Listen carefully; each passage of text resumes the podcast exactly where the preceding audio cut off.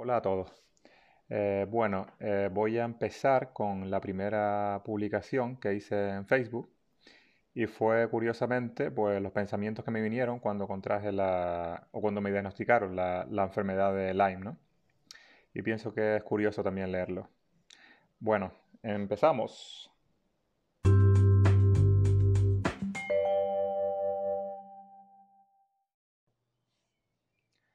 Publicación se titula Lyme, ¿y ahora qué como? Mi shock inicial cuando me diagnosticaron la enfermedad de Lyme era, no puedes comer azúcar si tienes Lyme, me decían los médicos y otros enfermos con la enfermedad de Lyme, que puede alimentar a la burrelia. Vale, perfecto, pensé yo. No como azúcar, pero ¿qué tiene azúcar? Pues todo. Ok, ¿cómo que todo? Vale, bueno. Entonces voy a comer comida sin azúcar, pensé yo. Vale, me compro comida sin azúcar, voy a pasillo sin azúcar en el supermercado y me compro pues esa comida, todo lo que sean postres, sin azúcar y tal. Pero después me decían, los edulcorantes artificiales tampoco son buenos, porque pueden producir enfermedades a la larga, por ejemplo, como el cáncer. Vale, no puedo comer azúcar y tampoco puedo comer comida sin azúcar. Y entonces pensé yo, vale, tranquilidad, me pongo a dieta y voy a comer solo comida real hasta que esta pesadilla termine. O sea, yo pensaba comida real, pues la comida que puede comprar mm, nuestros abuelos o nuestros padres en el mercado, ¿no? Pues lo que viene de la tierra, lo que, camina por el monte y frutas y demás. O sea, frutas, verduras y animales, pescados y, y poco más. Vale, entonces me dijeron, no puedes comer frutas porque tiene mucha fructosa y seguramente tú tienes cándida y eso lo alimenta. Yo pensaba, ¿cómo? Pero si la fruta es una comida natural y no tiene azúcar, entre comillas. Vale, pensé yo, elimino la fruta, entonces voy a desayunar. Si ya me quité el pan porque tenía gluten y no puedo comer frutas, ¿qué puedo desayunar? Pregunté yo. Y me dicen, no, no, mejor no desayunes y haz ayuno intermitente, que es muy bueno para, para la salud, para el descanso intestinal. ¿Cómo? ¿Que tampoco puedo desayunar? ¡Ah!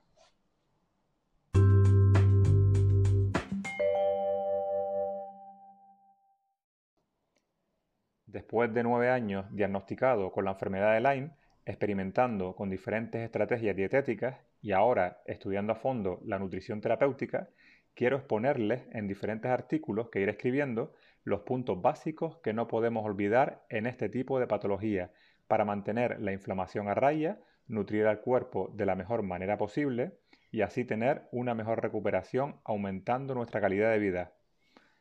¡Empezamos!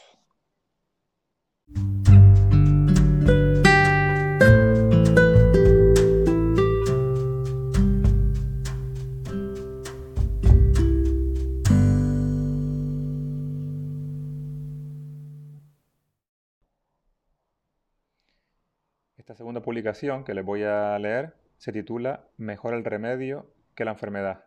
La pueden encontrar en Facebook Nutriline.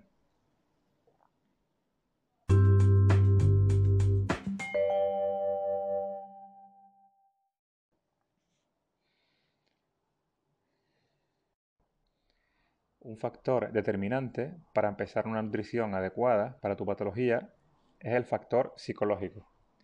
Si aceptamos que empieza nuestra nueva vida, entre comillas, que puede ser incluso mejor que la antigua, nos adaptaremos mejor a los nuevos cambios, creeremos en lo que hacemos y tendremos un objetivo claro de nuestra mente, en nuestra mente. Nos vamos a ahorrar mucho tiempo y nos recuperaremos más rápido. Claro, este factor lo veo yo ahora después de todos estos años. Si lo hubiera tenido en cuenta al principio, la verdad que me hubiera ahorrado mucho tiempo. O sea, pensar que la enfermedad de Lyme realmente no es... Eh, hombre, en muchos casos sí puede ser como una gripe y después se, se acaba, se curan, ¿vale? Pero y una vez que tienes la enfermedad de Lyme crónica, pues pienso que es importante el apoyo psicológico puede ser de un psicólogo o una persona, pero realmente ese apoyo psicológico tiene que ser de alguien que entienda lo que es la enfermedad de Lyme y con todo lo que ello conlleva. No, porque a mí al principio recuerdo que me, decían los médicos, ¿no? Cuando no tenía diagnóstico, lo típico que nos dicen a nosotros es pues a lo mejor es que tienes tristeza, tienes depresión, consulta con un psicólogo, un psiquiatra. Y claro, te ves con el psicólogo psiquiatra y mm, ellos van a tratarte como si fueras una persona deprimida que realmente no lo somos. Nuestro principal problema, en la mayoría de los casos, no es que estemos deprimidos, sino que tenemos un problema físico y químico en, en nuestro interior, que están fallando todos los mecanismos del cuerpo y por eso estamos tristes, porque no podemos vivir. Y aparte de eso, pues que nadie nos cree, eh, y con los problemas sociales, familiares, económicos que nos puede, que nos puede traer. Entonces lo ideal, y yo pienso que es una parte también muy importante de, para el tratamiento de la enfermedad de Lyme, es el factor psicológico, el apoyo psicológico.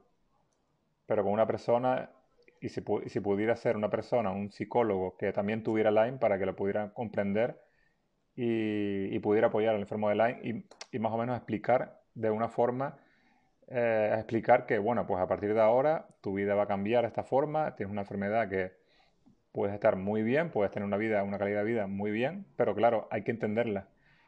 Y de ahí a que yo también publico mucha, no es realmente una, yo no quiero dar tampoco mucha información, o sea, yo puedo dar información, pero realmente la información se encuentra, se encuentra en internet. O sea, tú puedes, si te digo a lo mejor, la vitamina D es perfecta para la salud, los niveles, los enfermos de Lyme tienen la vitamina B baja y tal pero tú puedes buscar en internet el nivel de vitamina D, dónde consigues la vitamina D, todo se puede buscar eh, en internet. Lo que me gustaría transmitirles, y por eso estoy con mis artículos, es una, como, yo digo, ¿no? reflexiones y lo que yo hubiera hecho eh, diferente para las personas que se inician en este camino. Quizás, si me pudieran a lo mejor, si pudieran tener en cuenta lo que yo digo, pues pensar un poquito y decir, coño, pues mira, a lo mejor necesito este tipo de apoyo, esto otro, la nutrición, ¿vale? Es muy difícil cambiarlo, cambiarlo todo. Yo también cuando, cuando empecé, pues claro que empiezas a quitar cosas poco a poco, quitar la, el azúcar, el alcohol, ya no, no es que bebiera alcohol, pero que sí que a lo mejor ya no bebes la copita de vino esa que bebías con tus amigos. Eh, la vida va cambiando, pero claro, necesitas un tiempo, ¿no? Algunos más que otros. Pues bueno, sigo con el artículo que si no me voy por las ramas. Hay dos errores muy comunes que cometemos los enfermos de Lyme. Los voy a dividir en dos grupos, ¿vale? Realmente yo escribí el artículo este, pero no, no me gusta dividir a, las, a las personas en diferentes grupos, porque eso hace que se con, hacen confrontamientos. Es una cosa que quiero evitar porque también dentro de las dietas hay diferentes grupos y unos que le encanta comer una cosa, otros otra, que dicen que se lo cura todo y tal, y hay enfrentamientos. Pero bueno, eh, lo escribí de esta manera para que se pueda entender y seguro que ustedes me entienden. En el primer grupo están las personas que no quieren cambiar su vida, se aferran a lo que hacían antes y si hacen un cambio en su nutrición es haciendo una dieta sin. Vale, pues ellos van al médico y le dicen, tiene como yo hice al principio, ¿no?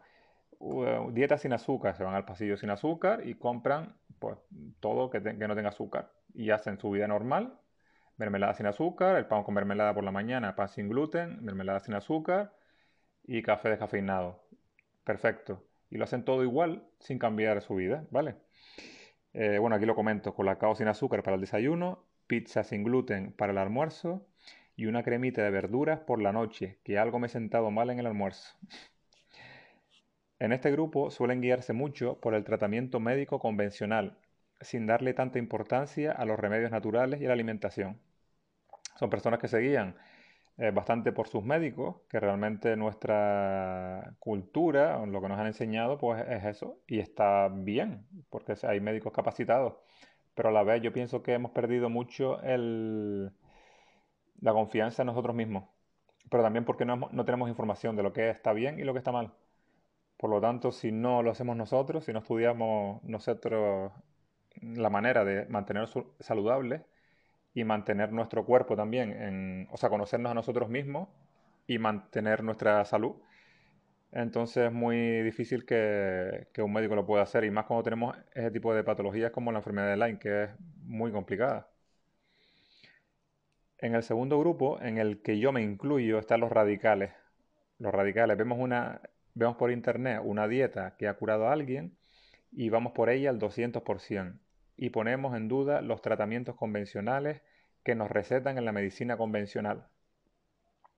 Somos personas que, que sí, como yo, de un poco quizás, no me gusta la palabra, pero obsesivas, que queremos algo y vamos a por ello, que es positivo, pero a la vez también es verdad que te puede jugar malas pasadas eh, si, por ejemplo, ves en un grupo de, de Facebook. Eh, la dieta X es la mejor y tal, vas por ella y quizás mm, eh, no, si vas a por ella, pero quizás pierdes otro aspecto general que claro, que eso yo lo veo ahora de fuera porque he pasado por todo tipo de dietas súper estrictas y ahora lo veo todo de una forma general y pienso, pues vale, tuve que pasar eso para llegar hasta aquí.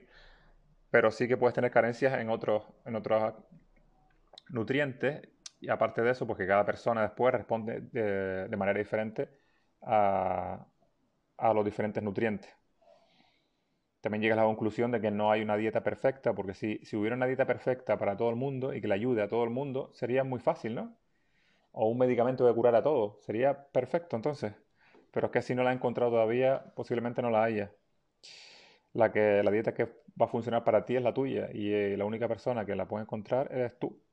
Y para eso hace falta pues, estudiarnos y experimentar e informarnos. Es nuestra, nuestra principal arma contra la enfermedad de Lyme.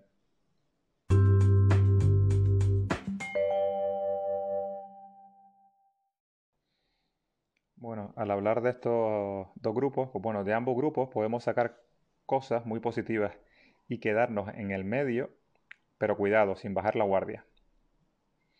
La enfermedad de Lyme crónica es una carrera de fondo. Se trata de mejorar nuestra salud poco a poco, año tras año.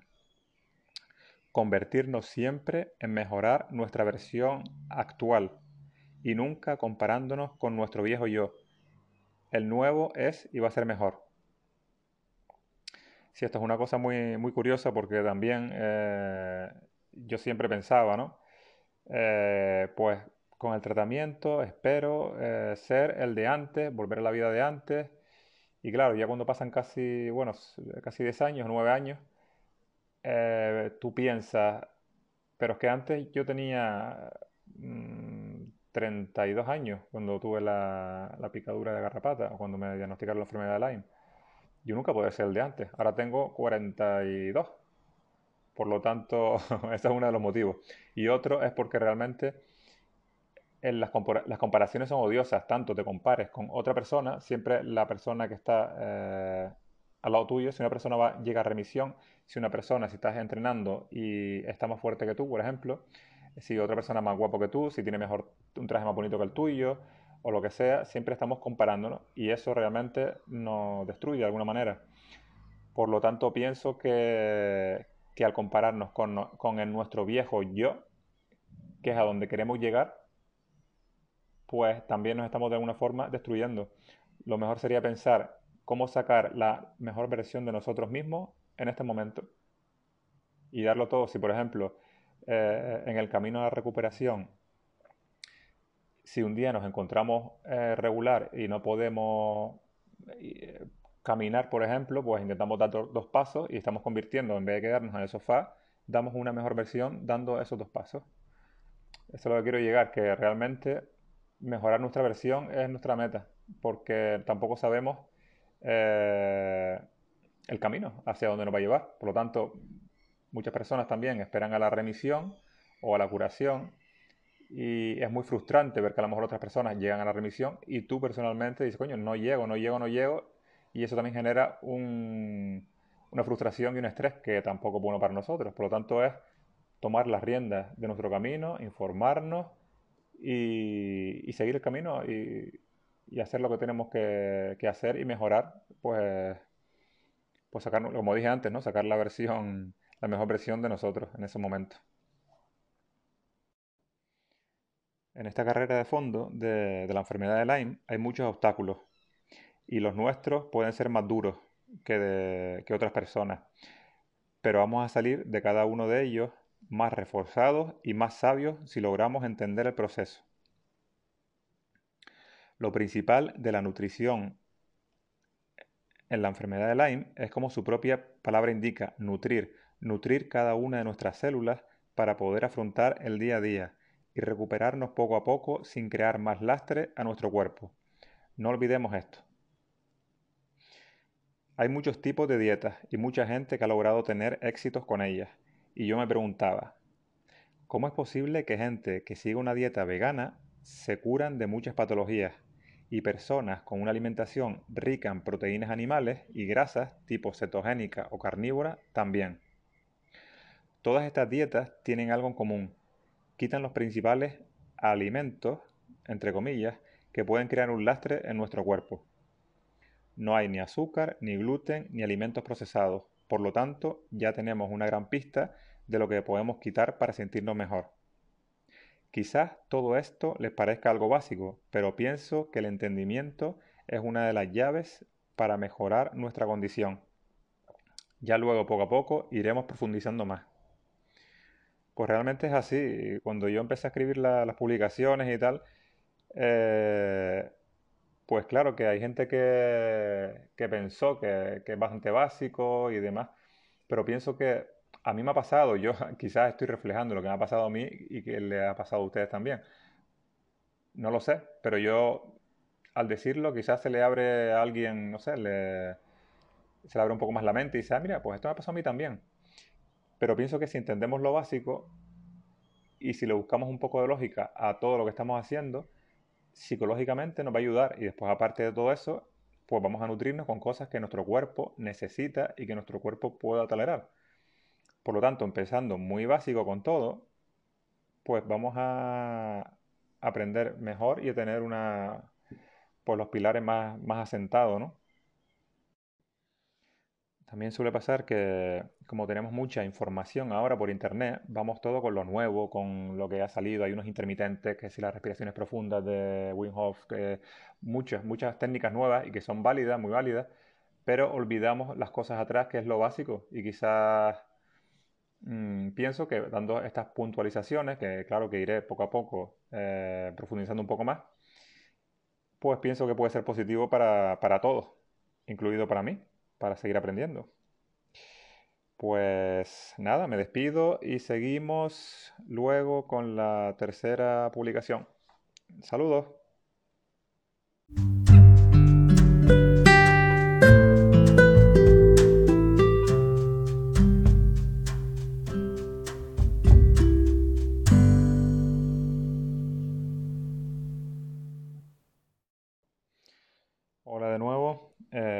Estoy aquí otra vez en la tercera publicación. Esta se titula Radicalizarse y morir. Un poco agresivo el título, pero mm, no sé, me vino en ese momento y lo plasmé. Espero que le guste.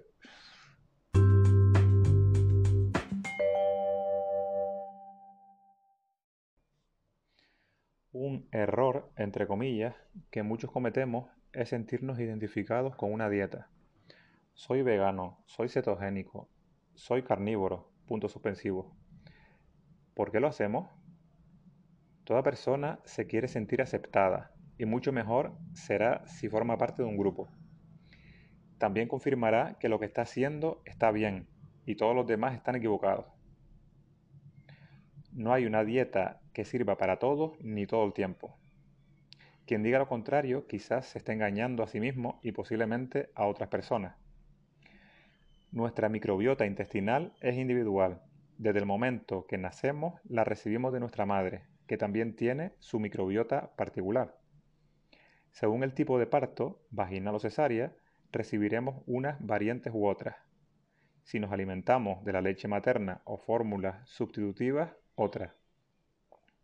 La alimentación que llevemos durante nuestro crecimiento, la toma de medicamentos, estilo de vida, etc y así un sinfín de particularidades. Aparte de todo esto, el factor genético tiene gran importancia. De dónde venimos, también dónde vivimos y en qué época del año nos encontramos. Una dieta crudivegana en un, en un país nórdico en invierno, por ejemplo, o una carnívora en el verano de Brasil, quizás no es lo más indicado. Cada persona tiene que llevar su dieta individual. No todas las dietas sirven para todos ni todo el tiempo. Por ello, el hecho de experimentar, estudiar y conocerse a uno mismo es de vital importancia. No estoy diciendo que tu dieta pueda ser a base de pizza y helado. A lo que me refiero es que dentro de la gama de alimentos naturales, pues tenemos que ir probando a ver cuáles nos sientan bien y cuáles no tan bien para eliminarlos de nuestra dieta en ese momento. También tenemos que tener en cuenta, en general, que las plantas tienen un mecanismo de, defensa antinutrientes que a personas sanas le pueden ir bien, pero ya con la enfermedad de Lyme posiblemente tengamos una disbiosis intestinal severa. Y no queremos que estos antinutrientes pues nos causen eh, problemas intestinales. Y tampoco en ese momento no estamos para experimentar demasiado. Las plantas son fáciles de cazar y difíciles de digerir, y los animales difíciles de cazar y fáciles de digerir. Para mí tiene toda la lógica del mundo. Los animales huyen para no ser comidos, pero las plantas, al no poder huir, utilizan otros mecanismos para su, para su supervivencia, los antinutrientes. En el caso de la fruta, sí quiere ser comida, de ahí sus colores llamativos y nos lo ponen en bandeja con su, dulzor, olor y caída del árbol al estar madura. Su intención es que la ingiramos y que tú seas el portador de su semilla, que al defecarla en otra parte dé lugar al nacimiento de otro árbol frutal. De ahí también la acidez al morder la semilla. Ellas, ellas no quieren ser digeridas, quieren pasar intactas por todo el tracto digestivo. Las semillas pues también tienen antinutrientes, por eso para protegerse al igual que las plantas. Por eso cuando la muerdes eh, pues desprende un sabor amargo que nos dice que no comamos esa semilla y la escupimos, ¿no? Y es por eso, al igual que, las plantas también lo tienen y algunas, ya hablaremos más adelante en otras publicaciones, algunos lo tienen en más eh, cantidad que en otras. Con esto tampoco quiero decir que comer frutas es lo mejor, hay que saber en qué momentos comerlas, cuáles son las más indicadas, cómo combinarlas y no todos podemos digerir bien la fructosa. por eso lo que digo yo que siempre eh, la dieta hay que individualizarla. Sería genial poder tener todos una misma dieta, sería mucho más fácil no tener que pensar. Pero sí que, tenemos, cada persona le sientan mm, las frutas, verduras, eh, los productos de origen animal, lo que sea, de una forma y a otras personas de otra, ¿no? Una persona que tiene respuestas para todo es que no piensa demasiado.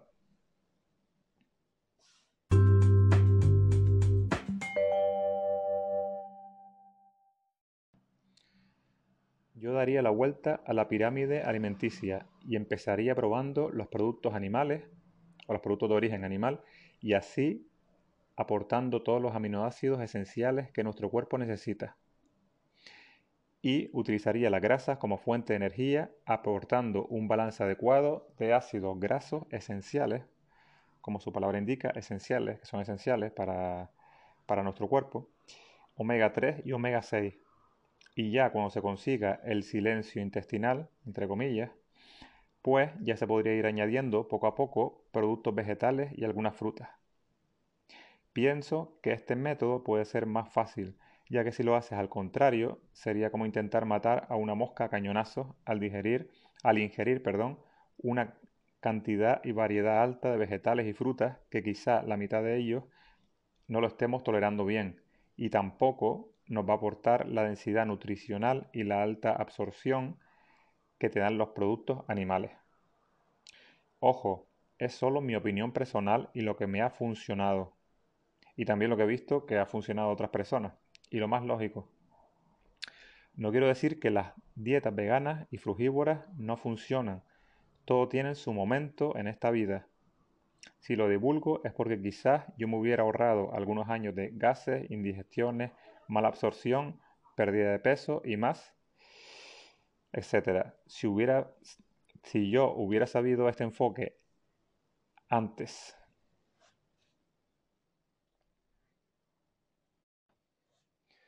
yo le daría la vuelta a la pirámide alimenticia y empezaría probando los productos de origen animal y así aportando todos los aminoácidos esenciales que nuestro cuerpo necesita. También aportando grasas como fuerte de energía, aportando al cuerpo un balance adecuado de los ácidos grasos esenciales, como su propio nombre indica, esenciales para el cuerpo, omega 3 y omega 6. Y ya cuando consigas el silencio intestinal, pues ya se podría ir añadiendo poco a poco productos de origen vegetal y algunas frutas. Pienso que este método puede ser más fácil, ya que si lo haces al contrario, sería como intentar matar a una mosca, una mosca a cañonazos, al ingerir una cantidad y variedad alta de vegetales y frutas, que quizás la mitad de ellos no lo estemos tolerando bien, y tampoco nos va a aportar la densidad nutricional y la alta absorción que te dan los productos de origen animal. Ojo, esto es solo mi opinión personal y lo que me ha funcionado a mí y también he visto que le funciona a otras personas. Y también lo que he pensado lo más lógico a nivel eh, evolutivo. No quiero decir que las dietas veganas y frugívoras no funcionan, todo tiene su momento en esta vida. Si lo divulgo es porque quizás yo me hubiera ahorrado algunos años de gases, indigestiones, mala absorción, pérdida de peso y más si hubiera sabido de este enfoque antes.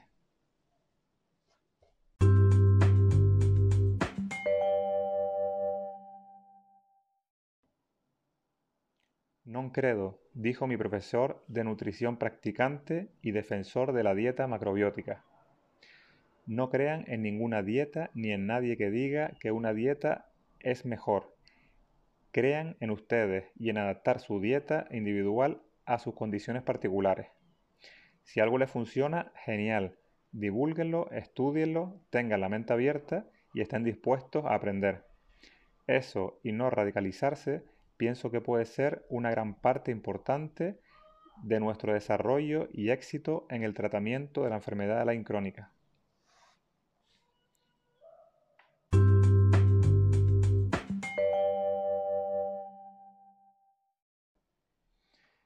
Bueno, aquí ya terminan las tres primeras publicaciones que las tengo por escrito en el Facebook, eh, Nutriline. Y, nada, seguiré escribiendo semanalmente una publicación más o menos y la, diré también por aquí, por si quieren escucharme y les parece más ameno y quizás más divertido. Pues eh, nada, aquí me despido y nos vemos pronto a cuidarse y a nutrirse bien. Saludos.